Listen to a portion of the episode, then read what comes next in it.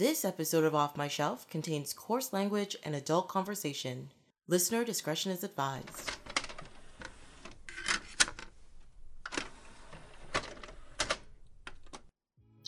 Hello, my name is Tracy James, and welcome to Off My Shelf, a podcast about movies that are, well, off my shelf, where we go through my DVDs and talk about the movies in my collection. In this episode, Shayna Fine was supposed to be here to talk about Curious George and Dark City, but due to the beginning of the end, we thought it best not to get together. We are both trying our best to be responsible parts of society by doing our duty, self isolating, and social distancing. That could not have been accomplished recording in my small apartment across a two foot table. So, now you get the fortunate, or possibly unfortunate, pleasure of listening to my sultry voice meander through a self discussion of these two movies. I know, these two films are a very weird combo to discuss. Why, you might ask, are these two together then? Well, because they came together in alphabetical order. That's it. I do move things around sometimes, but it made little difference in this case. Curious George is the last of the films in the C's, and the D's are strange and amazing, but nothing that really goes with it, so this stuck. But 2006's Curious George is a great movie to help you forget about what is going on. I know, I know, it is a silly kids animated movie, but it is so cute and so adorable that you just kind of smile and it makes you feel less, less forlorn? Curious George is based on the series of kids' books that many of us grew up with. These books have been published since 1941 and were created by Margaret and H.A. Rey. But his first appearance was actually two years earlier in another book by H.A. Rey called Cecily G. and the Nine Monkeys, about a giraffe and her nine monkey friends. The story actually sounds really depressing about taking animals and putting them in the zoo and deforestation, and then there's something about a fire. What? From that, we got Curious George, who is one of the nine monkeys.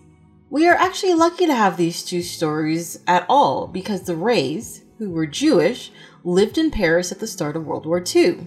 They had to flee on homemade bicycles and they managed to get out just before Hitler's army invaded France. One of the few items they took with them were the manuscripts for Curious George. Despite the fact that there are many Curious George stories out there right now, there were only seven books published during the author's lifetime. The original Curious George, Curious George takes a job, rides a bike, gets a medal, flies a kite, learns the alphabet, and goes to the hospital, where the only recurring characters were George and the man in the yellow hat. In the original stories, the man in the yellow hat was never given a name, but I guess for story purposes, he was given one for this movie Ted, who was voiced by Will Ferrell.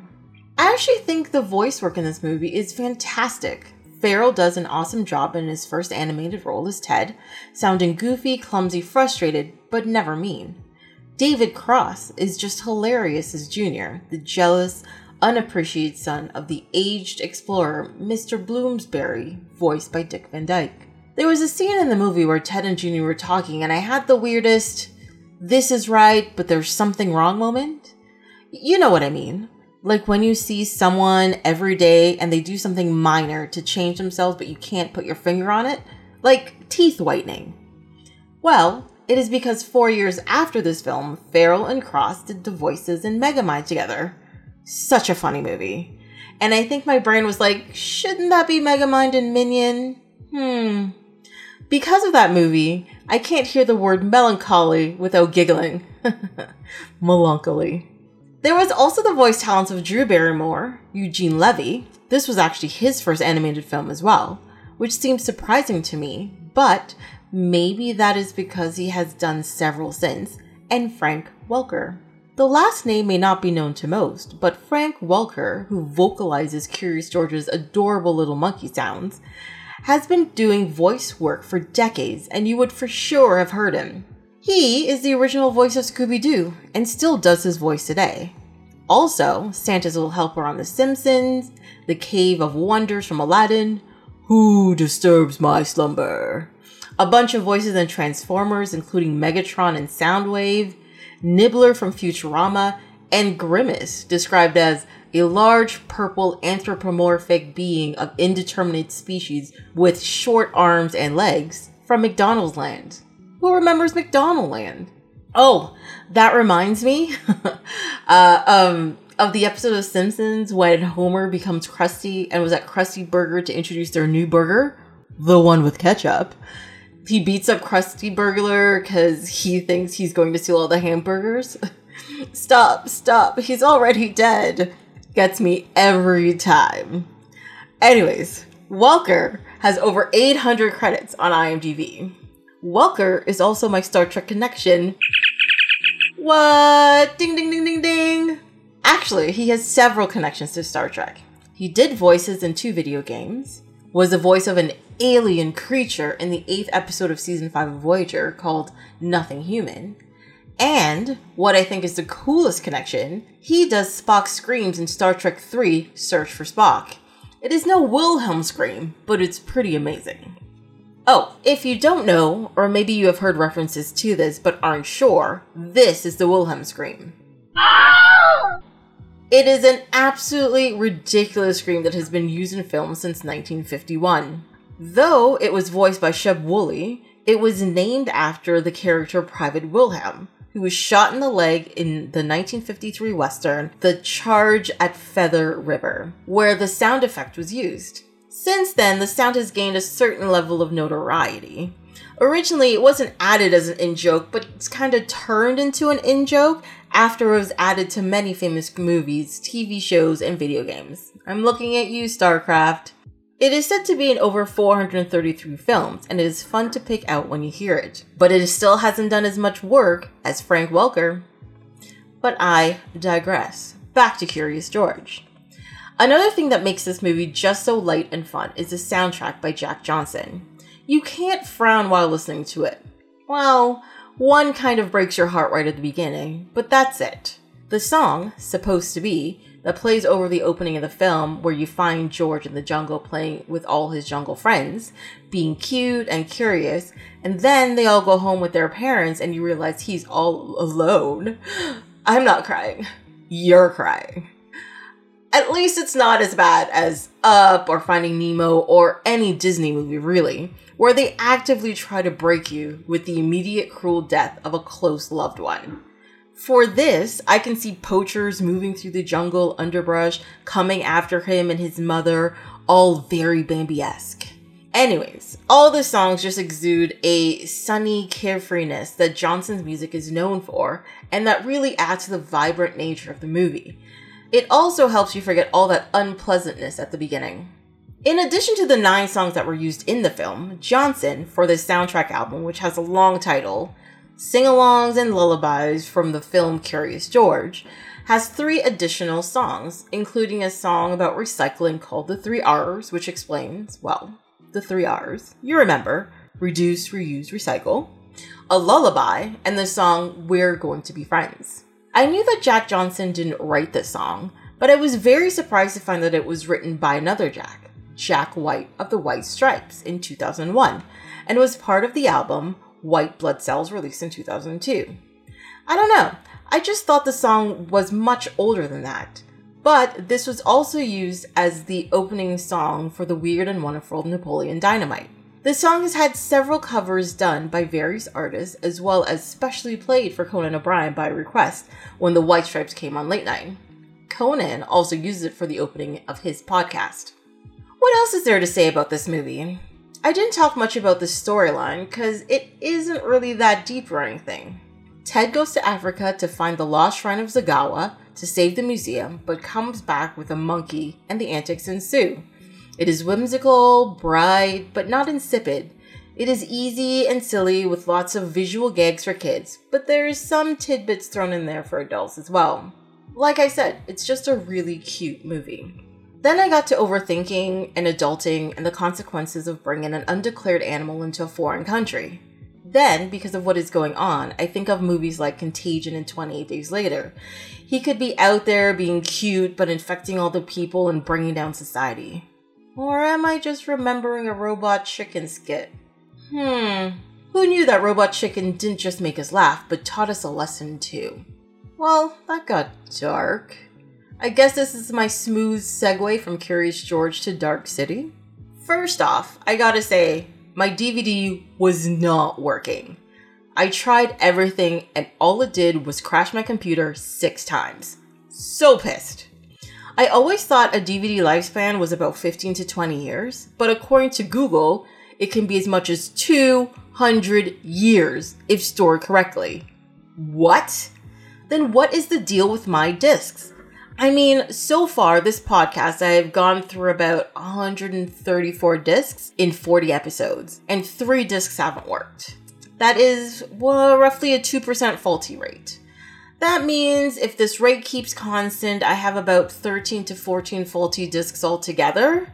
Unless I find some other better place to store my discs, or worst case scenario, something horrible happens to them. Oh, never mind. I can't think about that. Anyways, Dark City, the sci fi classic from 1998, directed by the same guy who directed The Crow, Alex Proyas. I think I'm saying that right. Ah, The Crow, another sci fi cult classic that's excessively 90s, which gained most of its notoriety from A. Cashing in on that emo slash goth scene that was really prevalent at the time. B. Uh, it's also one of the early comic book adaptation films. And C. Sadly, the notorious death of its star, Brandon Lee. If you don't remember, Brandon Lee was the son of Bruce Lee and was just starting to make a name for himself in film when tragedy struck. There was all kinds of speculation about how he died, but officially, he died of a gunshot wound received on set from a faulty prop gun. But there were whispers about the set being cursed, a la Poltergeist and The Exorcist style. There was a conspiracy. It was payback for something he had done, and all sorts of other things. Anyways, did you know there were four Crow movies and a TV show? I didn't. So, of course, there was The Crow, and The Crow City of Angels, both of which I have seen, but not for a very long time. Then there was the TV show The Crow Stairway to Heaven. What? And there were two other movies, The Crow Salvation and The Crow Wicked Prayers, which I didn't even know existed. This is knowledge I can't unknow. I kind of want to see these, especially since the third and fourth movies have the likes of Kirsten Dunst, Edward Furlong, David Boreanaz, Tara Reid, and Dennis Hopper. But I also I'm kind of on the side of do I want to give these set of movies my time? Uh, probably not. Maybe one day. Who knows? Anyways, Alex Proyas also went on to direct the critic and audience despised movies Knowing, starring Nicolas Cage, and the culturally and racially insensitive Gods of Egypt. He also directed the not so bad but could have been way better I Robot. The thing that pissed me off the most about I Robot, more than anything, is that it should not have been called I Robot in the first place. Yeah, the story stems from Isaac Asimov's book of the same name that established the three laws of robotics, but that book is several short stories of robots and their evolution into future society.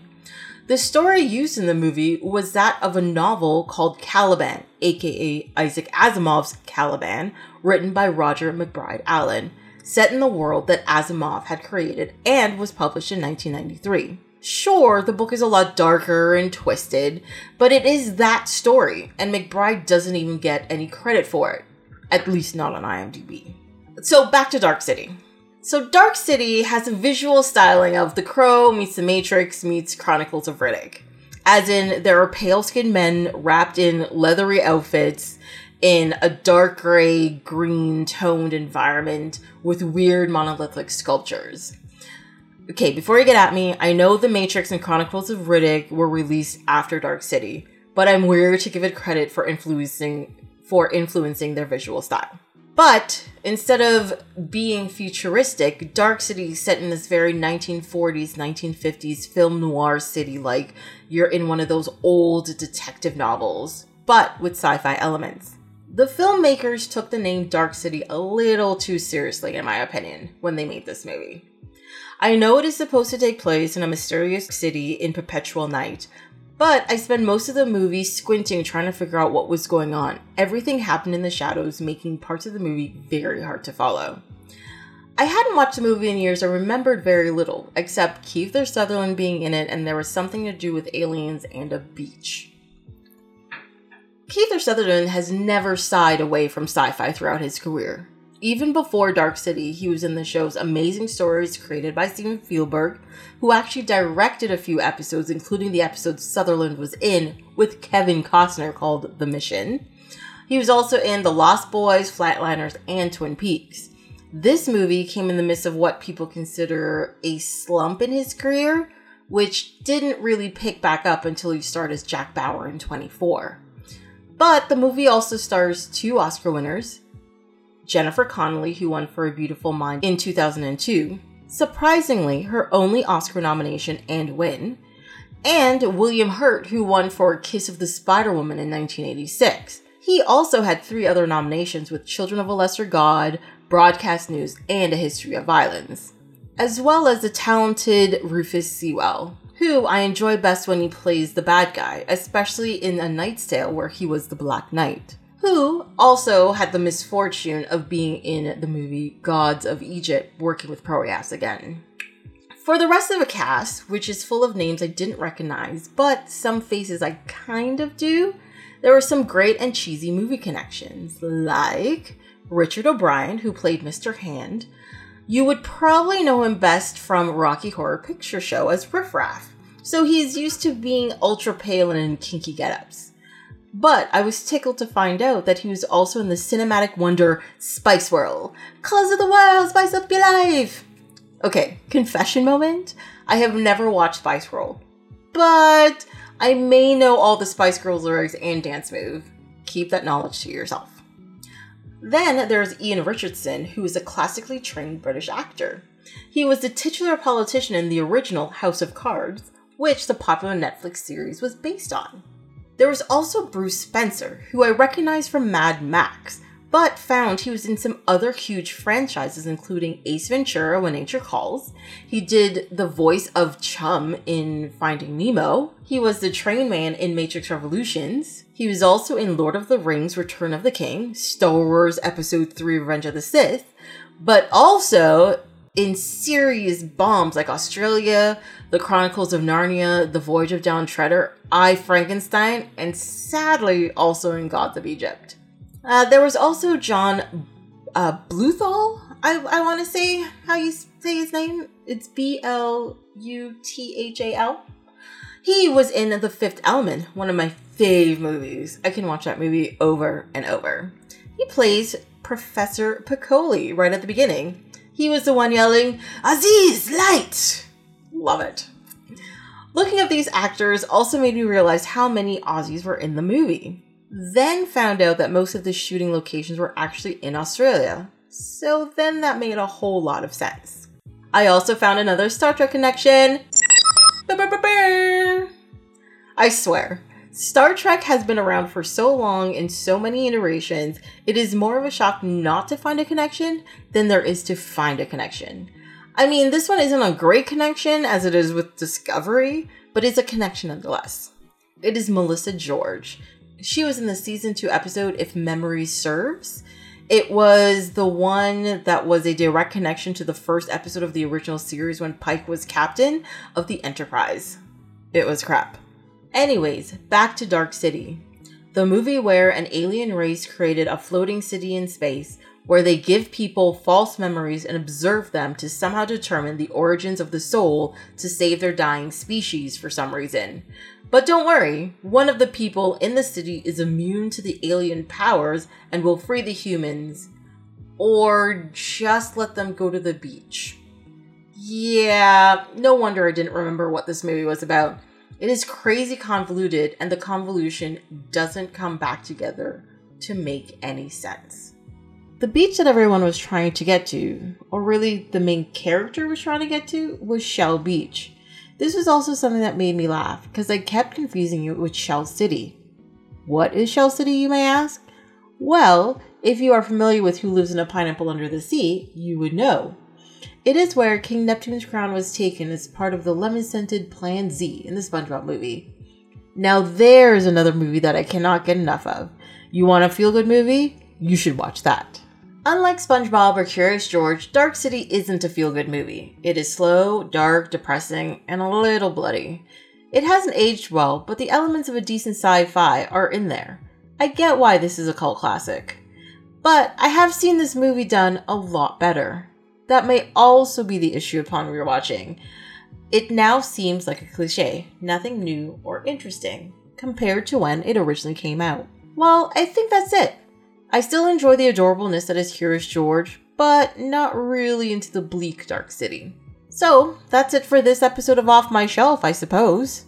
Until next time, you can follow along on Instagram and Twitter at ohmyshelf, or you can send an email to ohmyshelf at gmail.com. On the next episode, if everything gets back to normal, I will have a guest and we will be talking about Darkwing Duck. Let's get dangerous. Hope you'll be here to listen.